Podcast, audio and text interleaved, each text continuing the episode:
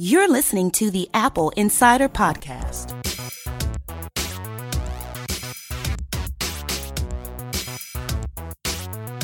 Welcome to fantastic, glorious episode 76 of the Apple Insider Podcast, where we discuss all things Apple, iPhone, iPad, iPod, iPod, Apple TV, watch related. Joining me, V Marks, today is Neil Hughes, managing editor of Apple Insider. How's it going? Brilliant. I'm very excited to talk about the iPod. I know. Can you believe it? the the truth is, I've been on a cleaning kick the past week or so, and I've been going through all of my computer history stuff. Mm-hmm. And I found a ton of iPod related accessories and and iPod packaging from the original one, the original five gig, the original twenty gig.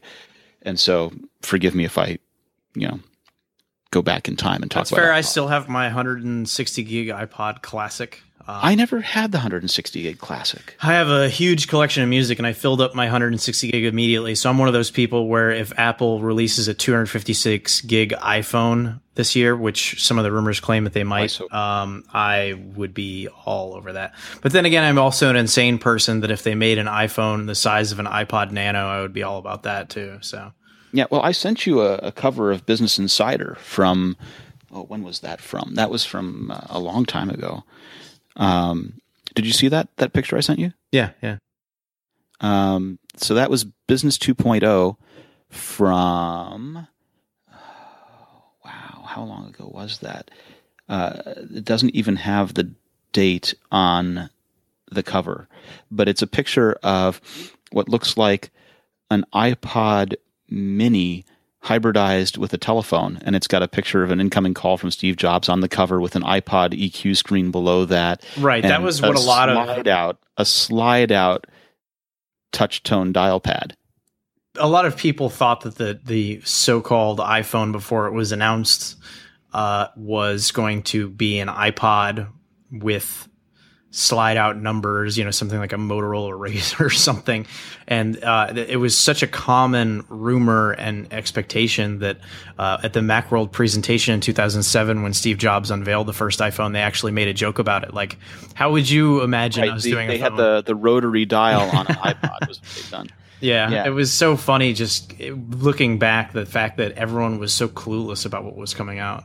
Yeah, and and this was this cover image was designed by quote the award-winning designers at Pentagram unquote. So so even people who have talent and vision don't always share the same vision. Well, and, and and it's if you look back to it, how caught off guard everyone was by the iPhone design, then that has kind of fueled to this day these uh, kind of fanciful predictions of what Apple's going to make.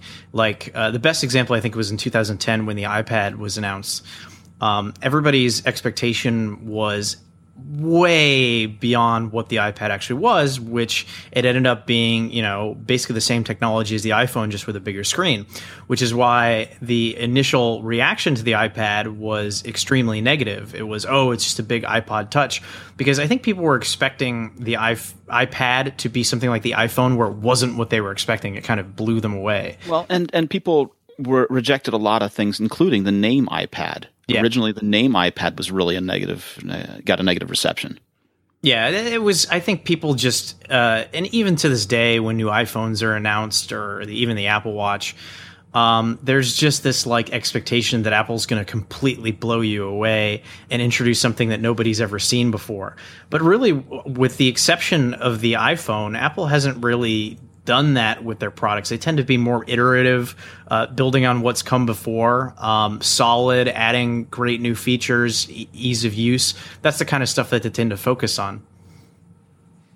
So right, so right. So I want to start. I'm going I'm to disrupt your train of thought there for a moment. I want to tell our listeners that Grove Made, an accessory maker, is partnering with Apple Insider to give readers a chance to win a bundle of handcrafted accessories consisting of a laptop stand, monitor stand, keyboard tray, mousepad, and iPhone Folio. And the value of all of these goods is 585 US dollars.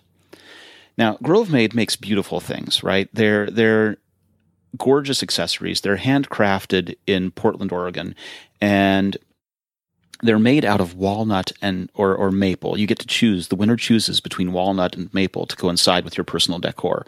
Walnut is a darker colored wood, um, more chocolatey in tone. Maple tends to be a lighter color wood. Um, maple is a hardwood with a closed grain. Walnut can have kind of an open grain to it, but it's it's both beautiful materials. And so go to our website, appleinsider.com. We have a giveaway there. I, I will put the link in the show notes, and you can enter using your email or Facebook login to win the giveaway. The giveaway ends on July 11th at 11:59 p.m. Eastern. Winner announced on July 12th. So please come back and check to see if you've won. So they issued new betas of both betas for the current line stuff, right? 933, OS 10.11 or El Capitan, and tvOS, but they're also issuing betas on the forthcoming releases, iOS 10 and stuff like that.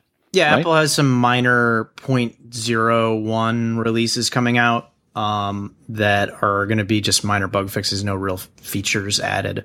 Uh, presumably, considering the frequency with when with, with, those have been launched in the last couple of weeks, uh, we will see those released to the public soon. iOS 9.3.3, uh, tvOS 9.2.2, and OS 10.11.6.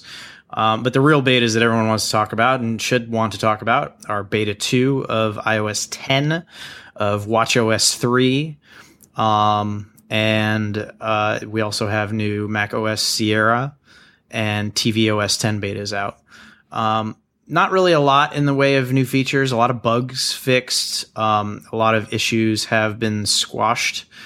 Um, and so, yeah, I, I, installed them when they came out on Tuesday and pretty happy so far.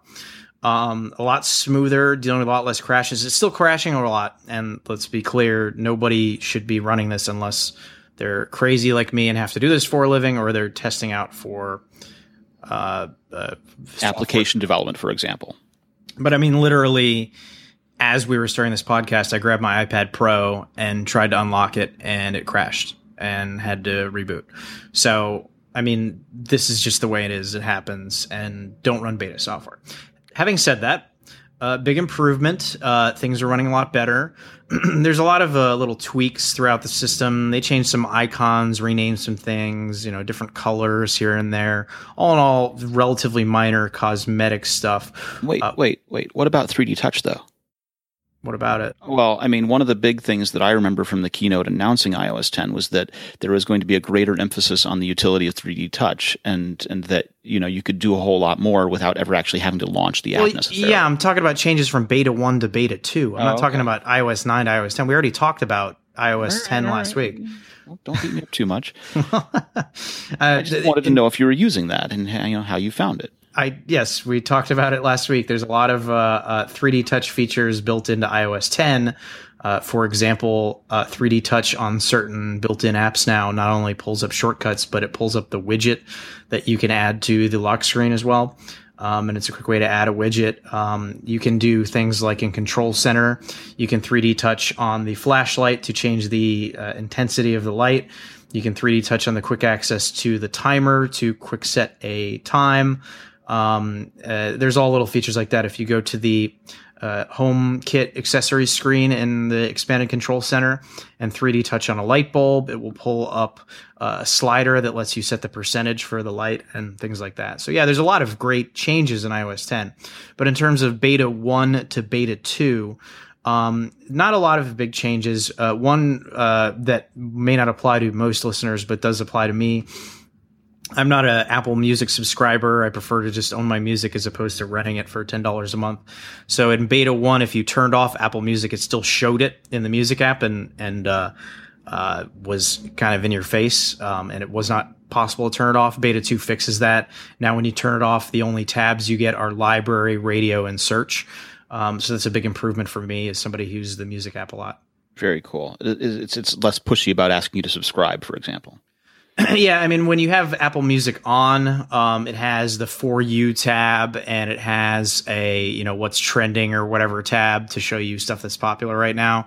but that only is applicable to you if you're an Apple Music subscriber looking for new content. Otherwise, if you're buying music, you need to go to the iTunes store. So um, for me, you know, I get a lot of my music from other sources uh, and prefer to own it rather than renting it. Therefore, I don't really need that stuff. So I go into the settings, um, which this is a good tip for anybody who doesn't know it. If you don't use Apple Music and you don't like all the stuff that they have in your face, uh, this applies in iOS 9 as well as in iOS 10. Open the settings app and then choose music. And then there's a little switch there to turn off Apple Music, and then it will hide all of those things that uh, you don't really want to use. And I should add that I uh, uh mentioned last week that uh, my iOS 10 uh, iOS 10 install fixed the copy paste issues that I had had for years before that. Um, just to uh, verify that I am not crazy and I am alone. Uh, reader or a listener um, by the name of Melanie, who has been a long time uh, Apple Insider podcast listener. Uh, you can find her on Twitter at EISLZ. Uh, she tweeted at me today and let me know that she also had copy paste issues that have been fixed by the iOS 10 beta. So, uh, if you are running into those problems, it sounds like Apple may have finally squashed a bug that's been there for three years, I guess. And you are not alone, Neil. I I feel vindicated. Thank you, Melanie. it's the little things. Mm-hmm. One of the things that I was a little excited to see in iOS 10 is that iOS 10 now makes it easy for iPhone users to register as an organ donor.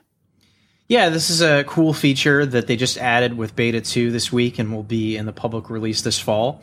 So basically, you just open up the health app that's built into iOS. Um, and now, when you go to the medical ID tab, there's a new link for organ donation. So previously, you could put on your medical ID whether or not you were an organ donor, but maybe you're not registered through a program uh, to donate your organs if you were to unfortunately pass away. So they have a link there uh, to get more information and then to actually directly sign up with the program called Donate Life America. Um, and there you have to enter a series of personal information so that they can identify you. Um, and then you can have it officially saved that not only on your medical ID are you an organ donor, but you have been registered with an official organization. This is obviously an issue near and dear to Apple's heart. Um, late uh, company co founder Steve Jobs um, lived another three, four years because of a liver transplant. Um, and when he came back to work at Apple, he had done a presentation and um, went on stage and said that it was uh, because of uh, someone who was registered as an organ donor that he was able to be there that day. It was actually somebody in their mid 20s who had died in a car accident and who was a registered organ donor. And as a result, uh, Steve got a liver, and that allowed him to live for a few more years. So, um, obviously, a, a cause uh, that's very important to people at Apple, and, and people should consider signing up for. Definitely let's talk about iPhone 7 or the, the rumored iPhone 7, as it were.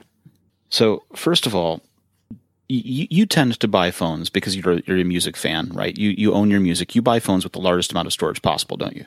Yeah, like if I go on a flight, um, I mean, it's getting better now that I can actually get Wi-Fi on flights and stuff like that. But if I go on a flight, I like to have as much of my music library available as possible, if not the whole thing, because I never really know what I'm going to listen to. I'm not really the type of guy who listens to the same album over and over and over.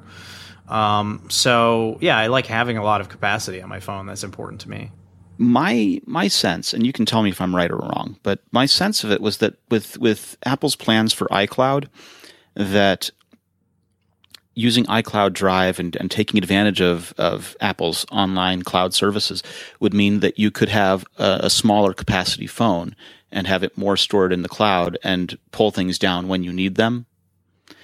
And that, that that would be the reason for continuing to offer a lower storage phone. Yeah, I, I actually have used some of those features recently.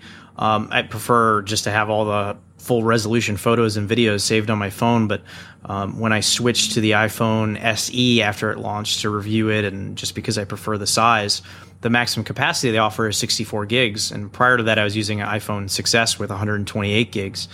And um, so I had to delete all the videos on my phone. I backed them up um, uh, to actually Dropbox. Um, uh, and use the. I tried using the low resolution mode um, photo thing that they offer, uh, where you can optimize iPhone storage. They also offer that on your Mac as well. It's a way to use iCloud uh, backup of your photos to kind of save some storage locally, but. Um, storage on your phone has continued to be an issue.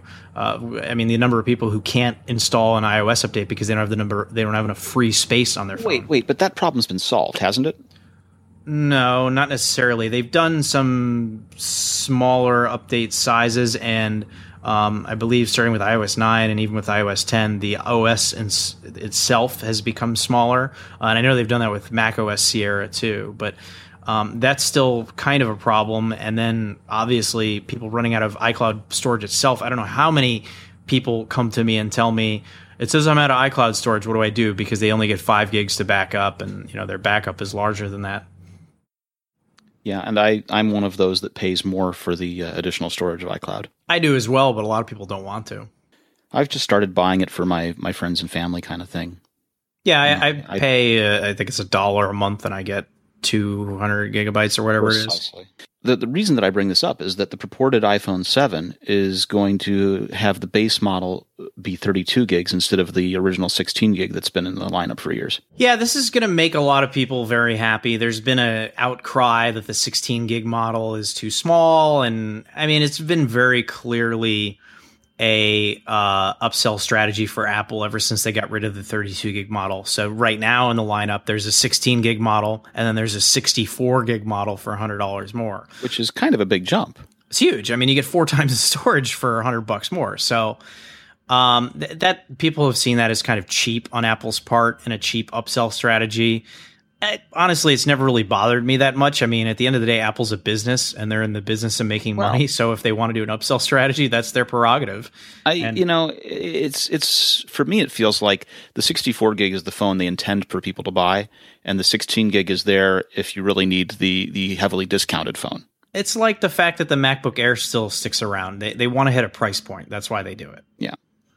But you know, the argument is now now that flash memory has become so cheap, Apple should be offering more standard storage. You know, this is one of those like fake outrage things. I think like most of people complaining about this don't even own the 32 gig model, so I don't really understand the. No, no, but when you have well, my wife's phone is a 32 gig, I believe.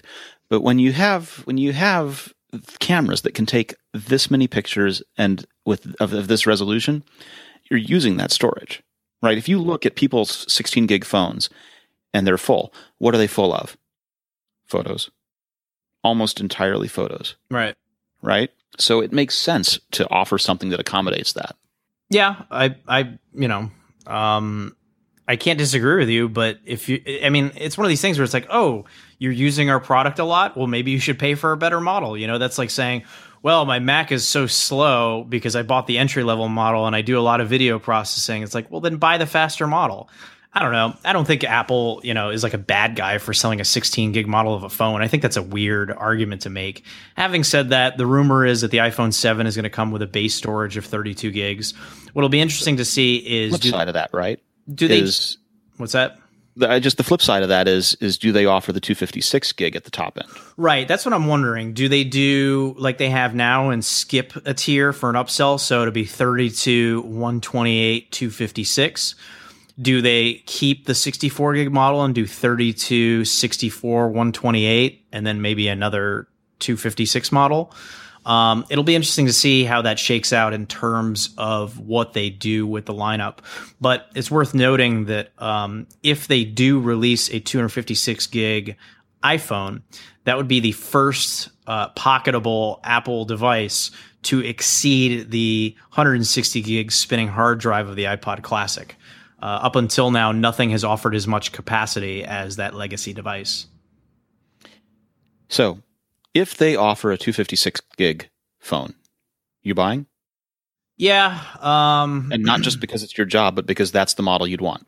Yeah, I'd want to have the storage. I'm I'm not really into the bigger screen and would rather stick with my iPhone SE, but I'm going to have to buy it for work and to use it for testing and reviews and that sort of stuff anyhow.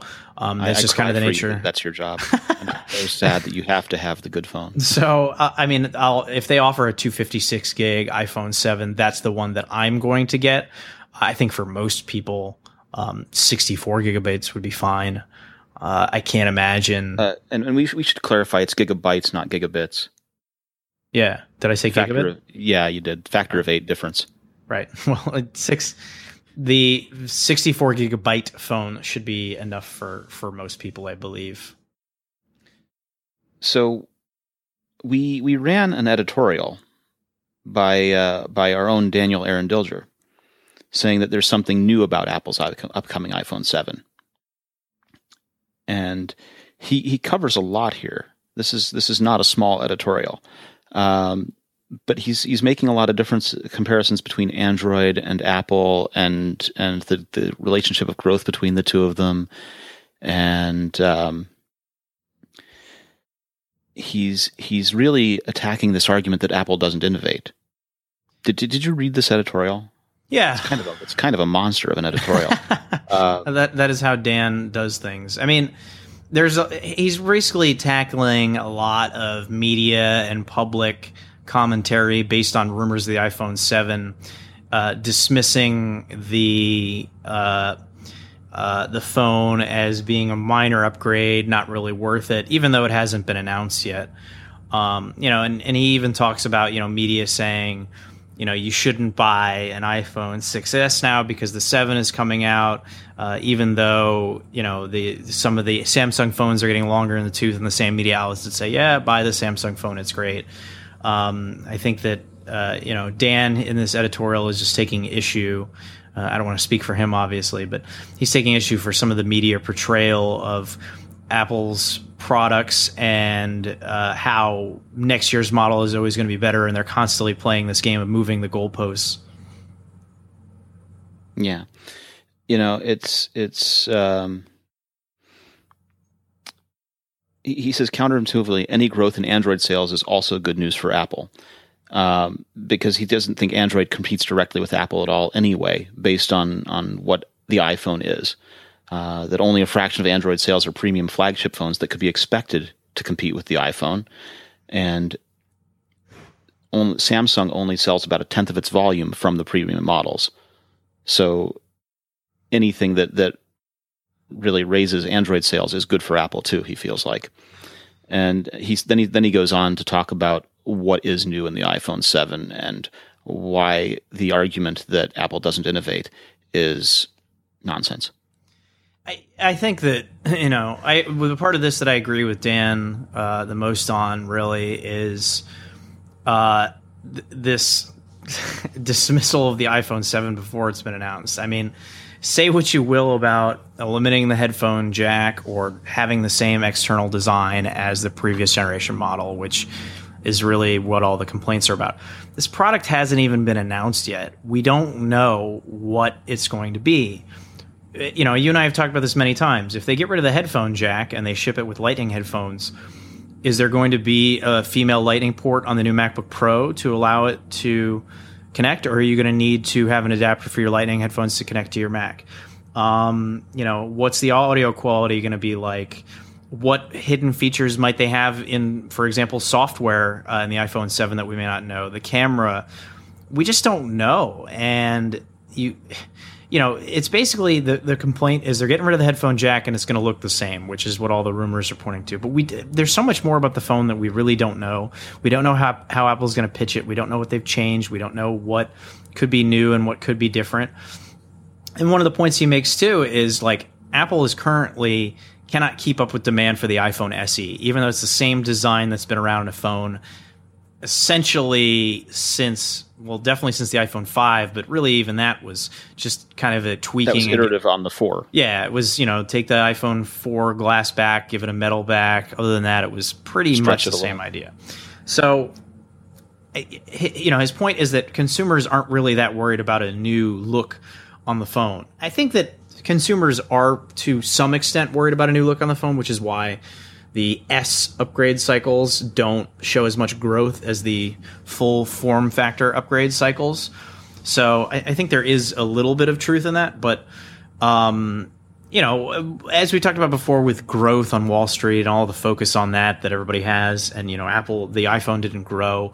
I mean, they're still making money hand over fist, and they still are widely successful. The iPhone's not going anywhere. Uh, it's still, you know, the best-selling smartphone model on the market of all the models out there.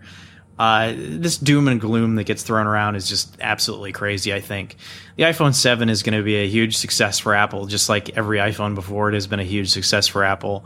And I think that uh, uh, until we see what changes they have in store and what they've done, uh, to dismiss this phone or suggest that people should wait for next year or something like that is a really, really stupid thing to say. Yeah, and and there's a lot of things that they can do that we talk about as the rumors that, that, as you say, we don't know, but we certainly have suspicions, ideas, and, and there's rumblings, right? You know, they, they purchased a bunch of different camera and computer vision companies. They purchased PrimeSense, LinX, Metaio, Emotient, FaceShift, Perceptio, right? They, they there's something going to happen with the camera. Yeah, and you know the rumors are that maybe the larger 5.5 inch plus model will get this dual camera design, and the smaller seven is going to get the single camera design, but it'll be a bigger lens. We don't really know. And, you know, let's say that it looks pretty much the same, thinner, but ha- uh, ditches the headphone jack. Uh, let's say it gets some more battery life, maybe, or is just mm-hmm. blazingly faster with the processor. Um, uh, the camera is a big improvement of the iPhone 6s, and the 199 on contract model now has 32 gigs of storage other than 16 that's a huge reason to upgrade for a ton of people that own an iPhone 6 or own an iPhone 5S or earlier. If you own an iPhone 6, you don't have the faster Touch ID sensor already. You don't have 3D touch capabilities. You don't have 4K video recording. So there's all these things that they missed out on the 6S cycle, which clearly they're not going to get rid of with the next cycle. So saying that this isn't an upgrade reason for a lot of people is is being dismissive of what changes Apple likely has in store based on what we know. And then there's the question of what they have up their sleeve that we don't yet know. Mm-hmm. So it is. Well, one of the things that that we've heard talked about, and you and I have talked about a lot, we mentioned it already, is the the headphone jack. And we have CAD renderings that that, if authentic, also show that there's very likely no headphone jack. Yeah, I, this is one of those things that I have my thoughts on how it will play out, but I really nobody really knows, not even Apple, until they release this thing. Yeah, one of the things that I want to mention is is that removing the headphone jack is not necessarily the apocalypse that some are making it out to be. No, that that first of all, th- this is something that is not just an Apple idea right? The, there are Android phones that have already shipped without the headphone jack, uh, both historically way back when in 2007, 2008 timeframe, 2009 timeframe, but also recently. And and there's a reason you can deliver a better quality audio experience through an outboard DAC that's in the headphones that's tuned for those headphones. You can do interesting things when you you fine tune the experience and use a digital port. And so there are there are USB C headphones out there, for example. So going with the Lightning headphones is is not wrong on its face, as some would make it out to be. How often do you use wired headphones with your phone?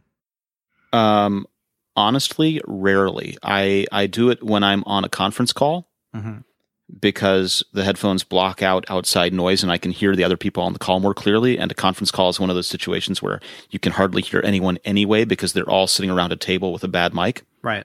Right. So I want to do that as best I can and I'll put on the headphones for that. Um, honestly, for me, that's kind of it. Yeah, I own a lot of headphones, and I have a wired uh, pair of Master and Dynamic that I use primarily with my Mac. I don't really use it with my iPhone unless uh, maybe if I was like going on a long car ride or something like that, I might just because I don't want to worry about charging and battery life, and it's just really not necessary. It's one more thing for me to charge. But my Master and Dynamic headphones I'm using right now for this podcast, and I plug them in my Mac regularly because I don't want to again fiddle around with charging and connecting and syncing with my Mac when I'm just sitting here at the computer. But for most other reasons, when I'm using my uh, phone for music, 99% of my headphone usage on my phone is wireless. I have Bluetooth headphones for working out. Um, I have uh, very small uh, Bluetooth headphones that I'll use like if I'm on the train or something and I want something that's pocketable that I can just stow away very quickly that won't get tangled up like Apple's EarPods will. Um, I have Bluetooth wireless uh, noise canceling headphones for um, uh, when I'm on a train or I'm on a airplane or something like that. Um, and my use case for for wired headphones on my phone has become pretty limited you listen to music more on your phone than I do. I uh, I have a pair of Audio Technica and a pair of Etymotic headphones that I use for plane travel. Mm-hmm. I have some over the ear electrostats that I use for uh, for the podcast. Mm-hmm and for those conference calls. And for anything else I'm doing, I would just prefer to use the Apple TV as my music source through big speakers. Right. Yeah. I mean, when I'm at home, I have AirPlay speakers and stuff like that. I have uh, I have two pairs of wired headphones. I have my Master Dynamics that I mentioned, and then I have these really cheap Sony's that are clip on over ear kind of clip on the oh, ear yeah, kind of. I remember those. And I got them for like 10 bucks, but I love them for how portable they are for wired headphones that aren't earbuds because I really am not a big fan of earbuds. So my um, like I'm just if I'm just you going just around, haven't found the right earbuds yet. Well, if I'm just going around town uh, and I want to have po- very portable earbuds that are wireless, I have the Jabra Rox. Mm. Uh, and one of the features that I really like about them is they have a magnetic attachment where each side of the earbuds attaches to each other. And not only does that have a, a practical benefit in allowing you to keep it around your neck it's or whatever, functional. It powers off exactly. when, they're, when they're magnetized. It yeah, puts it into. I've seen that a lot. I've now, seen that a lot. Having said that, these things fall out of my ears when I'm just standing around. Um, do they have the little wing tips that are on there besides the earbud pieces? They do. They're optional, and they didn't work for me. So ah couldn't get those to work. Now I do have in. So my, my favorite hack, my favorite hack for making earbuds fit is to buy some of the the Yurbuds earbuds, mm-hmm. which are now owned by JBL. Originally they were their own company, and to use their earbud covers and put them on other earbuds. and that works well. That in and of itself tells you how terrible modern earbuds are. The other thing that I I have is so at, at CES there was a company called Earbulls. Mm-hmm and Earbulls took a a thermoactivated polymer and they heated up these these this thermal compound in hot water bath and put it in your ear for a few minutes and then it took the shape of your ear mm-hmm. and then they popped uh, the the dummy plug out of it and put in their headphone instead and those are really cool. And I don't have a, a, proper set. I still have the molds for it though, and so I need to get a set of the earbulls and use the ones that are form fitted for my ears. And I would totally recommend people look at that too. That's not that, cheap. Uh, it was surprisingly cheap. It was really? not the traditional two hundred dollar, three hundred dollar, four hundred dollar nonsense that we're used to seeing for this kind of stuff. I had a set of two hundred dollar ones years ago where I went to an audiologist and had molds made and then shipped the the molds off to them to make it kind of thing. You would. This was on this you hey, you're the guy that buys every iPhone.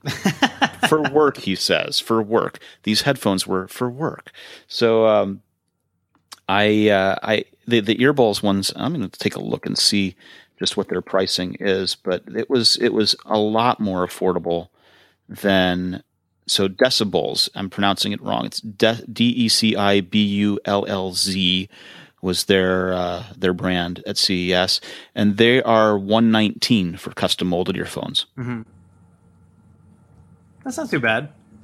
Uh, people buy Bose and Shure headphones for 119. Yeah, my uh, uh, headphones that I recommend a lot to people are the Plantronics Backbeat Fit um, mm-hmm. that I use for exercise. They're in ear but they're oh, you'll like really, these. These are also Bluetooth, by the way. They're not. Um, they're they're not like uh, uh, they're not earbuds that just hang in your ear. They have a clip that goes around the ear, but it's mm. also a rubberized, waterproof material that's very light and it wraps around the back of your head, and you don't really notice it or feel it. It sounds great. It's durable. Um, I've used these. I've recommended them to many people who use them as well. Um, some of the listeners have asked me before what my go-to headphones are for working out, and I've recommended them. Uh, I've tried a lot of headphones for working out because they all tend to fall out of my ears, and I think these are the best that I've found for me, at least. Well, so we got off on a headphone discussion here, but um, well, that's the ultimate discussion when it comes of to the iPhone Seven, right? kind of kind of the topic. So it is. The I'm I'm looking strongly at getting these these Decibullz thing because the, the the point is with headphones. So there there's some difference in the quality of materials in the armature and the the way that the headphone is inside of the little capsule that goes in your ear. Mm-hmm. But one of the things that makes the biggest difference is the fit and and sound isolation. If you have a good seal on the earbud in your ear, you will get good bass response and good treble response. And it's it's about blocking out that outside noise and getting a good seal, primarily. Mhm. I mean, y- yes, the other parts all make a difference. You have to use, you know, you can't use bad drivers, but getting that seal makes the biggest difference. Right. And and that's true of any of the earbuds. So if you say they're falling out of your ears, well, then they're also not going to sound that great. That's true of my high end uh, earplugs that I use as well. Mm-hmm. You have to get a good uh, you have to get a good seal in there. But I have I have ones that have a a, a swappable um, piece that allows sound actually to come in, so it's not like a traditional Right. where it just blocks out the sound, so you can actually hear it just at a lower volume. I, I have some etymotic earplugs like that for going to concerts. The the best the best seal that I ever got with ear earpod earbuds, and this will you'll you'll think I'm nuts. I, I was testing. Thank you. I was testing a waterproof iPod a couple of years ago. Right, I remember remember that? that? review. Yeah, Yeah, and how do you use earbuds underwater? electrocute yourself. No, well, first of all, they're not high voltage. But what you do is is they they sold with that iPod. They sold some earbuds where the tips were shaped like the uh, the the three finned um, plug that you use for swing earplugs. But in order to make them really work, you took a little bit of Vaseline and you put the Vaseline around it so that it truly sealed in your ear. Sounds like a lot of work. If you're going for the laps and you're listening to the audiobooks or music as you go for the laps, that was the way to do it. I guess. and it totally worked. It was very cool. Okay. So I take it you're not concerned about the idea of losing the headphone jack. I think it's a dumb idea to do it the way that they're apparently going to do it. If the rumors bear out, as I've said before, I think they should have shipped uh, at least a year of uh, Lightning earpods, getting people used to the idea of using the Lightning port for headphones. And they should have done more to flood the market with Lightning headphones, including, by the way, through their own Beats brand that they own, which still does not ship any Lightning headphones. Absolutely crazy. Yeah. So I think that their approach has been kind of misguided. They could have telegraphed it in a not so subtle way and said, "Hey, get used to using Lightning headphones," and then a year after that, brought some light, uh, ditched the headphone jack and said, "Here, we can fit a larger battery in there, or whatever they're going to do." Right. Um, I think that the way that they are going to do it, which is just, hey, there are no headphones on the market that use Lightning aside from you know these few options, including the ones that Mikey reviewed on Sunday. I was just getting to that. I, I think that that's a mistake. Well, I mean, we know that there's the the Philips and the Audeze, the ones that Mikey reviewed, and a couple handful others maybe. But uh, so Mikey reviewed the Audeze, right? He reviewed the Sine model, Mhm. which is an on-ear planar magnetic um, headphone, and, and planar magnetic here means that the ear cups stop sit atop on the fleshy part of the outer ear, Yeah. and are, are in that kind of a plane. They have a closed back, prevent sound leakage, and um, they've got large 80 millimeter drivers in them, which is is pretty darn huge and reproduces a good sound, uh, or at least is capable of reproducing a good sound. Now, Mikey's review says that overall the Sine is a rock solid headphone built from quality materials, and he used it for about 50 hours of listening. Um, it's got a lightning connector. It's also got a vanilla th- audio plug, so you can use it with plain old headphones. We should note that the Lightning connector is a fifty dollar upsell. So Yeah, it's a $50 four forty nine for the traditional headphone jack, four ninety nine for the Lightning version, which again points out some of the issues that Apple's going to run into because Lightning licensing is going to jack up the prices on headphones. So for people that like to get 20 30 dollar headphones including Apple's own earpods by the way, uh, Well- that's going to be a problem. $500 headphones is one thing, but this is not the only lightning solution out there. I, I want to point out the Philips Fidelio headphones. How much Um, do they cost? 200 bucks. And how much do you think the average person who's at the gym sweating through their headphones on their Apple earpods that ship with the phone is willing to spend on headphones? Uh, I think they're willing to spend about 30 bucks on headphones. Right. And so let's say that they have a favorite set of headphones that are not the earpods that ship in the in the box, which I should point out, the fact that most people are just using the earpods that ship in the box solves that problem for most people right out of the gate. But if you don't want to use those, how much is an adapter going to cost or how much are a new pair of headphones going to cost? My Do guess to place some bets on the adapter? I would guess that I'm betting 70 bucks. I would guess that the adapter is more than $50. I'm I'm I'm pinning it down at 70. I think a $70 adapter to use your legacy headphones is robbery. I think that's absolutely criminal. I think that is one of the stupidest things that could be done. I think that that is only going to add to the outrage that people are going to feel when they find out that the headphone jack is not on the new iPhone. And I think it's going to be a PR nightmare for Apple. they're That's what they're think. letting us do their dirty work for them, right? By telling people it's not, it's coming, it's coming, it's coming. I, I, I still think that when it happens, people are going to be angry. They're going to be shocked. And I think that uh, it's going to be a disaster for them. I mean, let's not forget one of the first Android headphones shipped with that headphone jack, uh, the G1, the very 1st one, right? You had to use a HTC? you had to use a micro USB to headphone HTC adapter. Hero used a mini USB. It wasn't micro at that time; it was mini. Right. And uh, uh, I mean, that did not go over well. People didn't like that. They thought it was insane. right, right. But there are phones now that use USB C for the headphones. And they're probably not selling many. Well, they're not Samsung. I can't imagine this ending well with the way that Apple has done it. I think that if the rumors prove true, the end result is going to be a PR disaster. Apple is going to have to do something to lower the cost of the adapters and quickly with the backlash that's going to come out. If if our now let's be clear, none of this is announced. We don't know for sure and The we're, so-called purported rumored device. we're even guessing on the price of the adapter. However, yes, we are.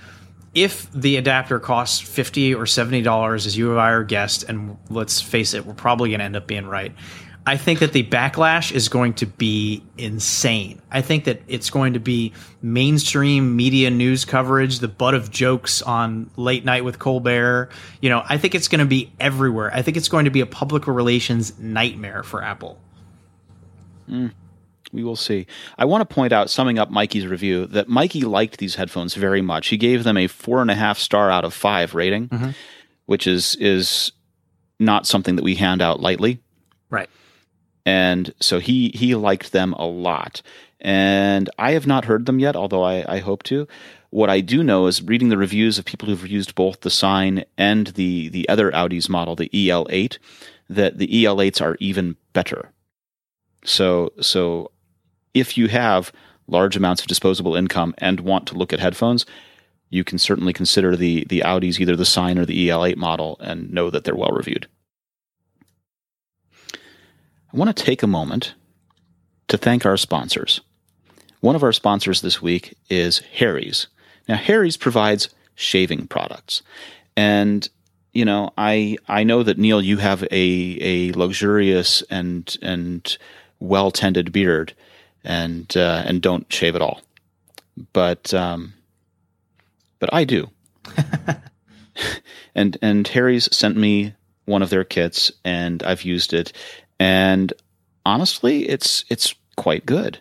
You know, first of all, the the razor feels nice in the hand as opposed to the the three part pieces of plastic that you get, and the um, it, it just doesn't feel like it's it's it's certainly more affordable than the stuff you get in the stores from the big brands, but it feels better made at the same time. And the kit that I got shipped with a nice little um, aluminum stand to hold the razor. So now there's a place for it as opposed to just tossing it somewhere in the, the bathroom. Um, you, you get a low price, high quality razor with no middleman. It ships to you for half the price of the leading brand. So it's really simple. It's it's amazing quality. It's low prices and it's a good shave. And you get the five blade German crafted blades, which I think is their own factory. So it's not made somewhere else by sub subcontracted factory.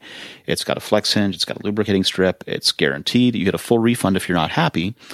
And I, have shaved with it and it's just delightful. It really is. And they have a nice moisturizing cream and I, I can't say enough good things. Um, so the starter set is called Truman. It's a great option for new customers and an amazing deal. And for just $15, you get the handle, you get the cream, you get three blades, uh, three of the five blade cartridges. And here's the special offer for fans of the show. Harry's will give you $5 off your first purchase with the promo code INSIDER. So if you go to harrys.com right now and you look for the Truman set, that's H A R R Y S.com, you enter the code INSIDER at checkout, and they'll give you $5 off and help support the show. You, you don't have to compromise. Give Harry's a try today. All right, Neil, thank you for that. Of course. One of the things that we should talk about is Mac OS malware. We don't talk a lot about malware primarily because there isn't a whole lot that we're actually vulnerable to as Mac users. Right. There have been attempts over history. There have been vulnerabilities found in the wild, but but the actual problems tend to be very small compared to our Windows Windows counterparts. Right. But a new piece of Mac targeting malware was found in the wild, and it had the potential to allow people to remotely execute code and control the FaceTime camera on a user's computer. Mm-hmm. Now that is big news, and and this this was called Easy Doc Converter, and it installed a large amount of malware on the computers on, on a victim's computer, and it's terrible. But why is why why was this not the huge terrible world ending thing that it could have been? Because if you have uh, the uh, Defender software, what's it called? Uh, Gatekeeper, Gatekeeper is Apple's Gatekeeper. If you have that uh, enabled by uh, as it is by default on your Mac, then it prevents the install of this. So it's protected you would have right, to so you would have to install unauthorized software on your Mac. You would have to uh, uh, bypass repeated warnings to get it installed, um, and then at that point you would have malware installed on your Mac, which is kind of like you know if you jump into a pile of broken glass, yes, you're going to get cut. I mean, I, I don't really know what else Apple could do at that point. I mean, if you ex- if you choose to execute bad code on your computer, there's nothing Apple can do to f- stop that from happening. Well, ultimately, you are the owner and system administrator of your computer. Yeah. So here, here's the, the details. In System Preferences, if you click on the Apple in the upper left corner of the screen and click on System Preferences, then there will be a security and privacy option, usually in the top row of System Preferences. And within that, in the general, the bottom half of the, the, the page there shows you allow apps downloaded from. The options are Mac App Store, Mac App Store, and identified developers or anywhere. Mm. And the default is that center option, Mac Store and identified developers. Right? Right. And, and what identified developers means is that they've signed their code in a way that Apple recognizes that this is a legitimate developer and is is known. And that right. is the setting that I have enabled on my computer. Um, if you wanted more security, just allow stuff from the Mac App Store. That might be kind of limiting for some people, but it is an option. Um, but what what happens for me is with um, that security enabled. Uh, if I try to install something that is from not a registered developer, an identified developer, then basically my Mac won't let me do it. So I have to uh, do a right. right click and then open and then say yes and then enter a password kind of thing to make it go. But that is just kind of one of those things where I allow that level of security to exist because then all of a sudden it's like, oh, well, I know who this developer is. I know I'm downloading from a reputable website. I am going to bypass the security by choice. Now, I, I want to bring up do you remember the Mac versus PC ads that had John Hodgman and Justin Long a few years ago? Yeah. One of the the ads was focused around this idea of Windows 7 asking for your password all the time. Right. You remember that one? Mm-hmm. And and this behavior on the Mac kind of feels like that a little bit in that it asks for your password, but here it's solely focused around launching this unidentified application. and making sure that you're intentionally doing it and that you know what you're doing and that you've entered your password to authorize doing it. Well, a- Apple would love nothing more than to have a world where you only get software from the Mac App Store and there are no other options, like it is on the iPhone, essentially. But you can see the benefits of that. If I give my parents a Windows PC or even a Mac to an extent and tell them to go hog wild with it, they could really screw things up. You give them an iPhone or an iPad, you can't really screw anything up. I mean, there's only so much you can do within the limited sandbox, right? Mm-hmm. Um, just having the only options available to download from an authorized app store where everything is tightly controlled, you can see the benefits of it. iOS is, you know, the second biggest platform on the planet behind Android, and it is arguably, uh, if not backed up by, uh, you know, evidence from real world use, the most secure platform on the planet. Now, one of the the questions that we should answer is is why is it the option to allow identified developers and software from anywhere? Why why is the sandbox for Mac App Store not good enough? Because the terms of the there's a lot of legacy on a traditional computing platform. So for example, if you're a developer who's been making Mac apps to now conform to Apple's policies and to give them a 30% cut of your software is not ideal.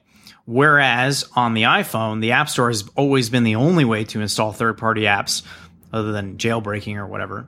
So therefore, there hasn't been anything existed. But I mean, with the Mac, you have 30 years of legacy developers who have written code for it who don't really like the way that there's an approval process that kind of hangs it up and that they have to pay Apple a 30% cut. There's all kinds of issues with the Mac App Store that make the sandbox not as ideal on the Mac as they do on the iPhone. There's also the fact that your Mac, you do more computing intensive tasks on your Mac. You do more, a wider variety of tasks than you do on an iPhone or iPad. The capabilities are greater.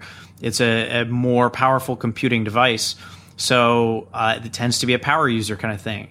Uh, we're talking about two different markets. You're looking at an iPhone. They're, they're, they're selling. It's not just the thirty percent. It's it's that the sandbox actively the way it's constructed prevents some developers from being able to do the things that they they need to do to deliver an app that has the features they promise. Right. Exactly. So there are reasons for this, and and not every piece of software is available on the Mac App Store because of that. So there there are legitimate reasons and legitimate pieces of software that are not in the Mac App Store and that require you to give this permission.